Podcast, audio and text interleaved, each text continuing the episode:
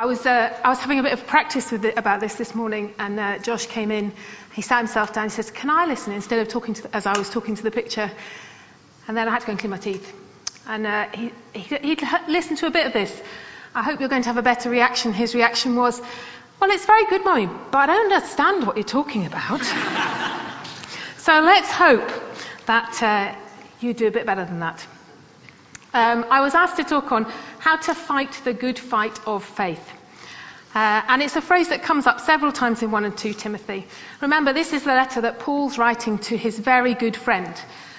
And he's trying to encourage him. So the phrase comes up. Let's have a look. In 1 Timothy 1, he says, I give you this instruction with the prophecies once made about you, so that by following them you may fight the good fight, holding on to faith and a good conscience. Later on, towards the end of 1 Timothy, he encourages him to say, Pursue righteousness, godliness, faith, love, endurance, and gentleness. Fight the good fight. Take hold of the eternal life to which you were called. And then it comes up a third time, again, at the end of the two letters, when Paul's talking about himself, and he says, I have fought the good fight. I have finished the race. I have kept the faith. So I thought we'd start with the basics. Always good to start with the basics. And uh, I thought we'd start with, let's start with what is, what is faith? What, we, what on earth is he talking about here? Hebrews 11 tells us faith is being sure of what we hope for and certain of what we do not see. So effectively, faith is trusting in something we can't explicitly prove. You need two parts to faith. Okay, you need the intellectual part, the bit that goes on in your brain, that believes that something is true. And then you need to take that faith and you need to trust, relying that the thing is really true. Imagine the chair, you're all sitting down, okay? Intellectually, we realize that the chair is really a chair and is therefore sitting on. However, until you actually sit on the chair, you're not really trusting that that chair is going to support your weight. And that's what we need to do. In other words, knowing facts about Jesus is not enough. Intellectually, many people agree with the facts in the Bible about Jesus. James tells us even the demons believe God. We've got to effectively sit in the chair. Faith means taking that intellectual acceptance and believing that God has forgiven our sins. Making it true for us, fully relying on the death of Jesus Christ. But where does it come from? Ephesians 2 8 and 9 tells us it's not, it is through grace that you have been saved, through faith. And this not from yourselves, it's the gift of God, not by works, so that no one can boast. So, faith is not something we're born with. It's not something we can conjure up ourselves. It's not a result of study or pursuing spiritual things. It's clear that faith is a gift from God. And it's given to us as a gift from God so that we can't boast about it. We haven't earned it. We're not worthy of it. We don't necessarily deserve to have it. But it's simply given to us. And God gives us faith along with His grace and mercy so that He gets all the glory, so that we can't take the glory for ourselves. So faith is a gift from God. Why am I talking about it? He uses all sorts of means to impart faith to us. And if we do a quick look through the Gospels, I had a look at John and Acts and Romans. Um, John 11 tells us they have seen what Jesus did and they put their faith in him. Later on it says these things are written so that you may believe. In Acts, the apostles spoke in such a manner that many believed. They searched the scriptures daily. Many therefore believed. Going on into Romans, Paul reminds us that faith comes by hearing the message, and the message is heard through the word of Christ. So God gives faith when we see miracles, when we hear testimony, when we read or we hear the Bible or we hear good expounding of, Scripture. The Bible's also clear that without faith we can't please God. That faith, therefore, should have an impact on our behaviours. And that's quite a challenge. There should be fruit from our faith. The challenge is can people see that we're Christians because of what we do, not just because of what comes out of our mouths, what we say? And that the things that we do should come out of our faith in God. If you're here this morning and I've lost you already, Maybe you don't know about God. Maybe you're searching. Keep searching. Do you know God is there? He will reveal himself if you ask him to. He will give you faith if you ask him. He will forgive your sins when you understand. You can start a new life with God simply by asking him into your life. And if you want to know more, you know, ask somebody who's brought you, go on an alpha course, read books, but pick up the Bible, pick up a gospel, and read through, see what happened, and see what happens at the end. So, Paul's saying this is a good fight of faith. How is it a fight? There's two things here. There's, it's a fight to maintain our faith. You know, God gave us a gift and we're to use it. The other bit is faith is used as a weapon, the shield of faith to attain a victory beyond faith itself. Let's look at the first bit. There's a sense that we have a responsibility to maintain our faith. In verse 11, Paul tells Timothy to pursue righteousness, godliness, and faith, love, endurance, and gentleness. You know, if I told you you had to pursue godliness, or pursue love, pursue endurance, and be gentle, you wouldn't think anything of it because they're all attributes of God that we expect to be able to try and work out in our lives. But it's really interesting that actually Paul puts faith in that list. Timothy was a Christian and had been a Christian for a long time when he was getting this letter. It's not a new thing.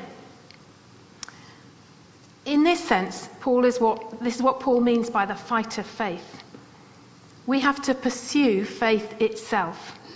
We can't rest content just on the faith that we have as though that's all we need, or as if it's going to stay there without a fight against the forces of unbelief. Do you know, it's really easy to coast along in our faith and then suddenly realize that actually it's ebbed away. We need to protect our faith and feed it. It's a bit like a plant, it needs nurturing. And how we do that is different for all of us. And it changes through different parts of our lives. And I can think of times in my journey where it's been really easy to have loads of faith and really easy to have not very much faith at all. And the ups and downs help us actually to hold on to God. Do you know when we have a rousing worship time like this morning, it's easy to look around and think, oh, everybody's full of masses of faith and, and I, I've got nothing. But actually, the reality is everybody goes through times in their lives where it's up and down. So, how can we nurture our faith? How can we preserve it? The obvious thing is read the Bible and study it. And if you're anything like me, it's very easy to read the Bible and then get up and carry on with your day, and you know, it's gone in one ear and out the other. You've read all the words on the page, just like you read so much other stuff that comes through us each morning. Actually, I need to read the Bible with a pencil and a pen, paper, piece of paper in my hand. And I need to discipline myself to write down something that God is speaking to me about, that I can take that away into the rest of the day. And if I don't do that, I know that I'll have forgotten about it before I have cleaned my teeth and go out the door. It's good to stir up faith, and singing worship songs is a great way of doing that. And I, I do that on my own as well. And I went for a walk yesterday and I walked down the road with my earphones in, singing along. People must have thought I was a bit mad, but never mind. Um, and some songs are more helpful than others. And, you know, some songs speak more truth than others, and I particularly like ones that speak truth, but other people will find different things. When my faith has been really low and I've been really struggling, I've gone back to the basics. And I'm going to show my age now. The Alpha Talks used to be in a book. And I used to actually go back and reread the Alpha Talks because they're nice, basic, really easy reading, good, strong Christianity. And it reminds you of truth. It's much easier now. You can just watch them online, can't you? But it's a great way of stirring yourself up in faith. I've read lots of books, and so has Phil, and we have bookshelves full of Christian books. Phil reads much more than I do now, but never mind. Um, and different books help in different ways. You know, it's good to read biographies, it's good to read books about truth. There's lots of different things that we can do. In Hebrews, it says, do not, uh, sorry, reminds us not to give up meeting together as some are in the habit of doing, but let us encourage one another. Meeting together is really important in keeping going on the journey. I don't know about you, but I've been stirred this morning just worshipping together, and that makes a massive difference. Do you know, unless we're in community, others don't know when and what we need, when we need some help. Maybe you need to decide to meet regularly with somebody and pray together. When Julie was a student and I was in Newcastle, we used to meet what seemed like then ridiculously early and pray and sometimes have breakfast. I have to confess now we do more eating and chatting than praying but when we get together, but there you go. Um, you need to have people in your life who will ask you questions of how your faith is doing. You need to spend time with people who will build you up in the faith you know, who will encourage you? Who will spur you on? Remember where faith comes from. It comes by hearing the word, doing the stuff. You know, getting out and doing things. The other thing, Timothy is hold, told to hold on to faith and a good conscience. And it's not necessarily two things that we would put together. But you know, when we choose to do God's will, we discover more of God. If we dis- disregard that little voice inside you that allows, that says, don't do that, and allow sin to reign instead, actually, we start to sever our conscience. And that's the start of our faith going downhill. Quick confession of sin and repentance is, keeps our consciences clear, helps to build our faith, and helps us spurring on. We need to mix that faith and a good conscience together. In another sense, faith is a weapon.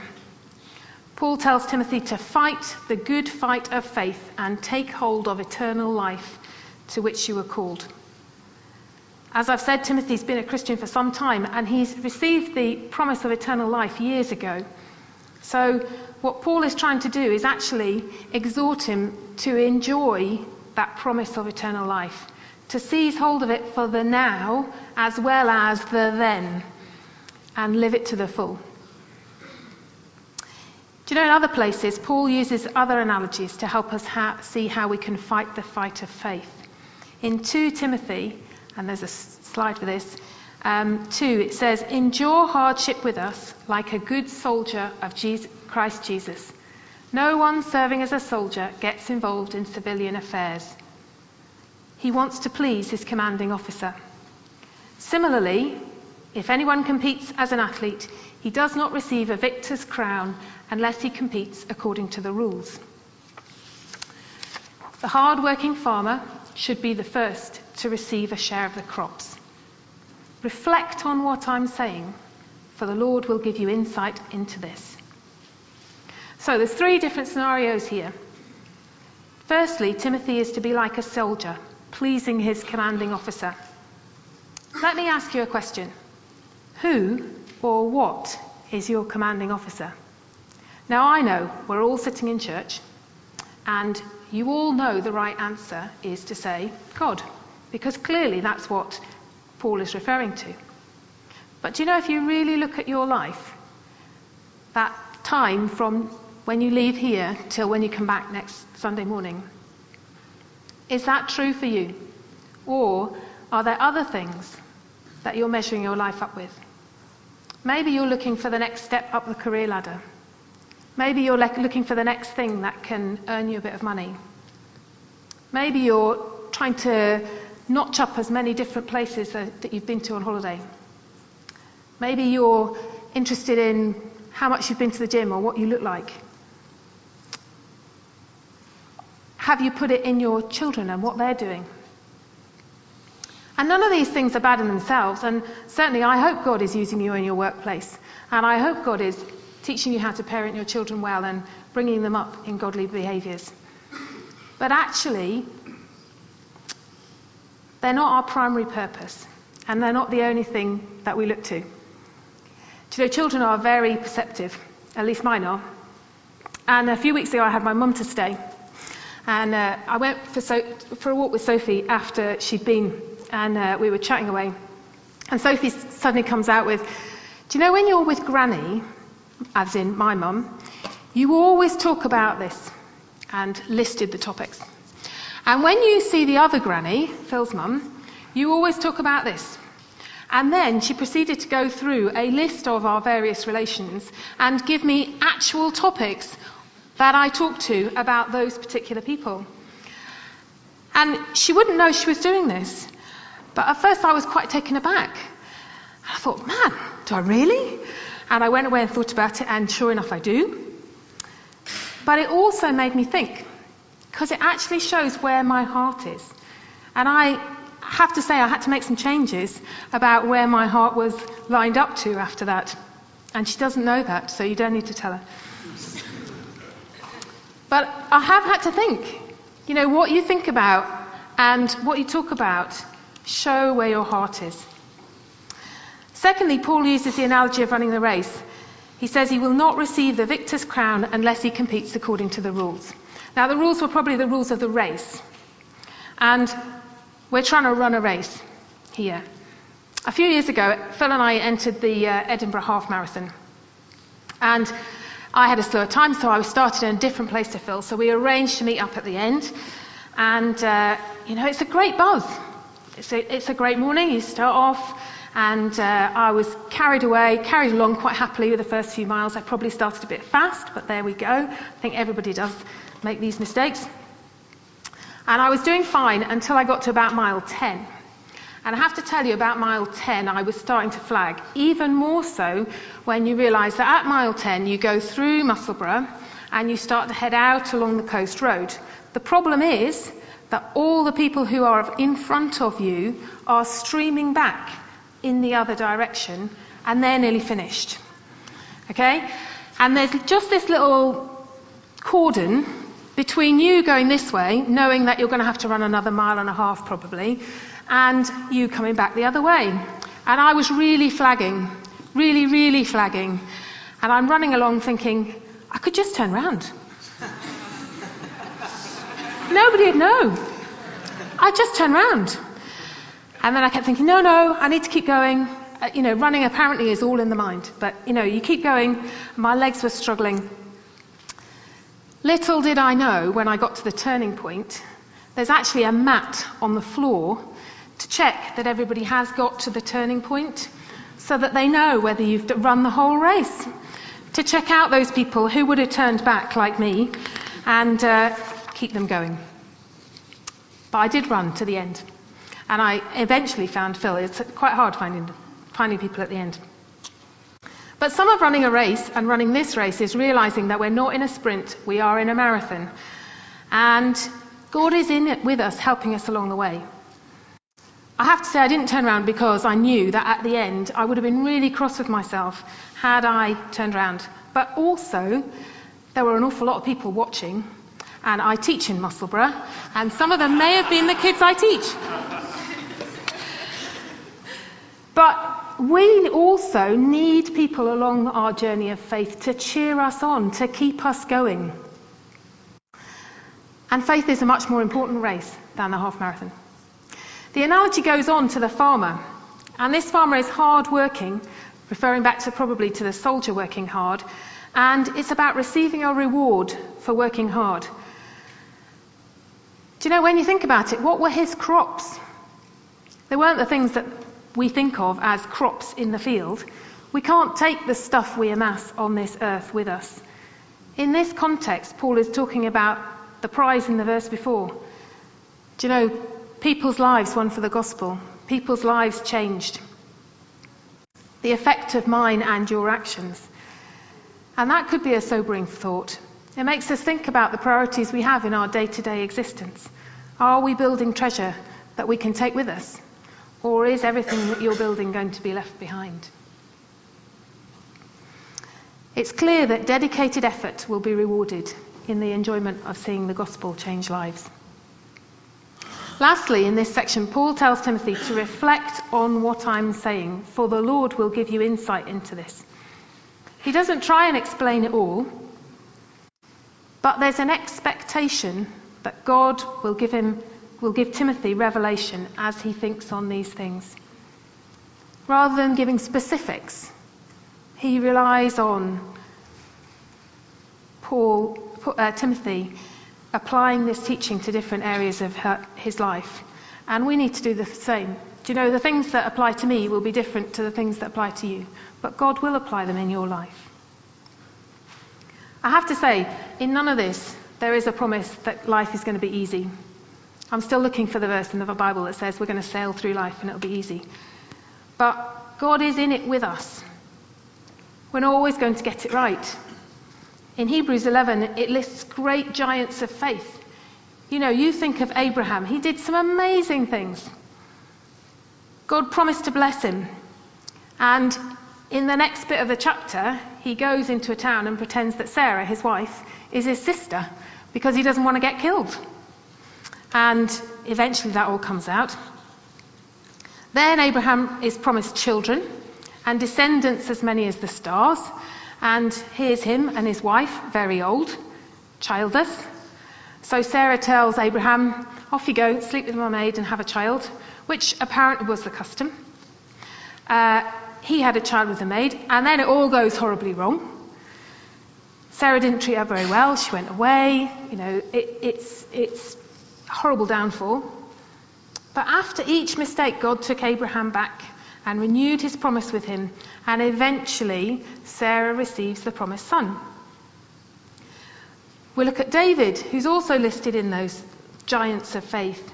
Well known for writing all the Psalms, he was an amazing king, but we also know him for that affair with Bathsheba. And because he had an affair, he had to try and cover it up and went and killed, her, killed his husband. There's Gideon, who was so timid, he kept asking God for a sign that he should go. He, one night he asks for a fleece that the, the dew is on the, the fleece and not the grass. And the next night, that's not enough. Oh, I'm not really sure, God. Can you make the, the, the ground wet and the fleece dry? They're all people who are listed as giants of faith. But encouragingly for us, they all make mistakes. They all need encouragement along the way. There's um, Barak. I don't know whether this is a less well known story. Deborah, the prophetess, went to Barak and said, You've got to go and fight. Defeat Jabin and his army. But he was timid. He said, I'm not going unless you come with me. So she said, Well, I will come with you, but actually, you're not going to get the honour because I've got to go too. But he's listed as a giant of faith. He was timid. They all have their trials and tribulations. They all have their ups and downs. They all have times when they got it right and times when they get it wrong. And yet, they are the people that we look up to in the Bible. They're actually no different from us. God, in His mercy and grace, keeps forgiving and keeps encouraging them and keeps encouraging us on the fight that you've been called to. If you feel like you've messed up or you've dropped the opportunity that, you know, was spoken about this morning, it's time to pick it up. It's time to ask God for forgiveness and ask Him for His grace so that we can keep going on to the next thing and keep asking Him for His grace so that we can keep going. There's a small word in the middle of this phrase that I think is really important. And it says, it's a good fight. Why is it called a good fight? I don't know about you, but if I was losing a fight, I wouldn't be calling it a good fight, it'd be a bad fight. So, although our fight is against many things the world's standards, the enemy, our own sinful selves we will win because we are fighting with the God of the universe, who's already conquered sin for us through Jesus, and in doing so has covered us with righteousness. He's made us clean. He's already won the victory. You might feel like you've lost one round, but actually, God has already won the war. I'm sure when most people have small children or when you become a teacher, you get told, don't fight every battle because it's not worth it. Fight for the things that really matter. And it's the same in the Christian life. Do you know, God is specific in his correction of us. He doesn't just give you a general guilty feeling. He specifically convicts us and he challenge us with, challenges us with one thing at a time. And that's because what we can cope with, and that's how we continue to fight. One thing at a time, one battle at a time. It's a good fight because we're not left in our own strength. Philippians 2:12 says, "Work out your salvation with fear and trembling." That's the same as saying, "Fight the good fight of faith and lay hold of eternal life." But the next bit in Philippians says, "For God, for it is God who works to will and to act according to his purpose." We're not left alone in the fight. God is the one who is behind our struggle, giving, giving us the will and the power to defeat unbelief. God fights in us and for us. That's not to say we don't have to play our part, but actually God is doing it with us. Matthew 11 tells us, Come to me, all you who are weary and burdened, and I will give you rest. Take my yoke upon me sorry, take my yoke upon you and learn from me, for I am gentle and humble in heart, and you will find rest for your souls. For my yoke is easy and my burden is light. So the life of faith is not a burdened life. It's a life that's free and full of joy and peace. Do you know it's really hard to run if you are wearing a rucksack, and tons and tons of baggage. If you're feeling weighed down this morning, maybe actually God is asking you to put down some of those things. We have to fight sometimes for freedom from worry and carrying things that we don't need to carry. Worrying doesn't add anything to our lives, but it robs us of our joy and peace. So maybe you need to put down some of those things. The good fight involves self humbling and not self exaltation. Most fights are in some way to show who is best. You know, when I was growing up, I have a brother who is 18 months younger than me, and we used to argue a lot. He was, and still is, very quick with words. I'm not so quick unless I have time to think about it. But he could very easily turn anything I said upside down and shoot it back at me in the most annoying manner that only siblings can do. However, I was older and taller and for quite a long time physically stronger than him. Therefore, our fights that started off verbally often used to end in a physical fisticuffs. That wasn't a good ending. I needed a way to show that I was better, and that's what I resorted to. However, the life of faith is the opposite. It isn't in our nature to admit weakness or that we need help, but actually, through faith, that's what we're saying. John 15:5 says, "Apart from Christ, I can do nothing." Faith is, in essence, our admission of sin and our need of mercy from God. And that kind of humbleness is good. Through our fight of faith, God is greatly glorified. When we trust in God, He gets the glory. So I've, I've looked at three different things this morning. First of all, I've looked at what is faith and where does it come from? Specifically, faith is a gift from God, but we need to nurture it. We talked about how is faith a fight it's a fight to maintain our faith, but we can also use faith as a weapon. And why is it a good fight? Because we're not alone in it. God is there helping us to carry our load, to refresh us, and He's already won the fight. We can and should rely on God in our own fight. I've got some questions for us. And these were things I was challenged with as I was going through this and preparing. First of all, are you stirring up your faith? Are you fighting the fight of faith that you've been called to, or have you got distracted along the way? And thirdly, do you need to put down your burdens and ask God to help you fight in the fight of faith? Are you stirring up the faith within you? Do you need to take some steps to fan into flame the embers of your faith? If so, what are those things that you need to do? Can you make a plan?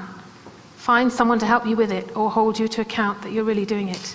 It's so easy on Sunday morning to think you'll do something, but come Monday, Tuesday, Wednesday morning, it's so much more difficult. If you're struggling to read the Bible or pray, can you agree with a friend to meet for coffee and chat about a passage that you've read this week? Can you commit in your heart to go to small group? In that case, tell somebody and then you have to go. Do you need God to help you fan into flames the, the gifts that we were talking about in the worship that God has given you? Are you running the right race? Have you got distracted? Have you dropped some of those things that God's called you to do? Do only you can answer the question of what your heart is seeking after. Others can see the fruit of that, but it needs you to change it. Is God challenging you this morning to realign your life with Him? Make Him the goal? If so, ask Him to help you. He, he gives grace when we need it. He will help you put things back into place that need to be put into place? Do you need to put down your burdens and let you fight more freely? Remember, this is a good fight. Are you encouraged or have you become weary? God's promised to give us rest for, your, for our souls. You can come with, to Him this morning and ask Him to be filled with the Holy Spirit to encourage you. If you're carrying things that He hasn't asked you to carry, put them down. We want to fight this fight unencumbered by things God's not called us to carry.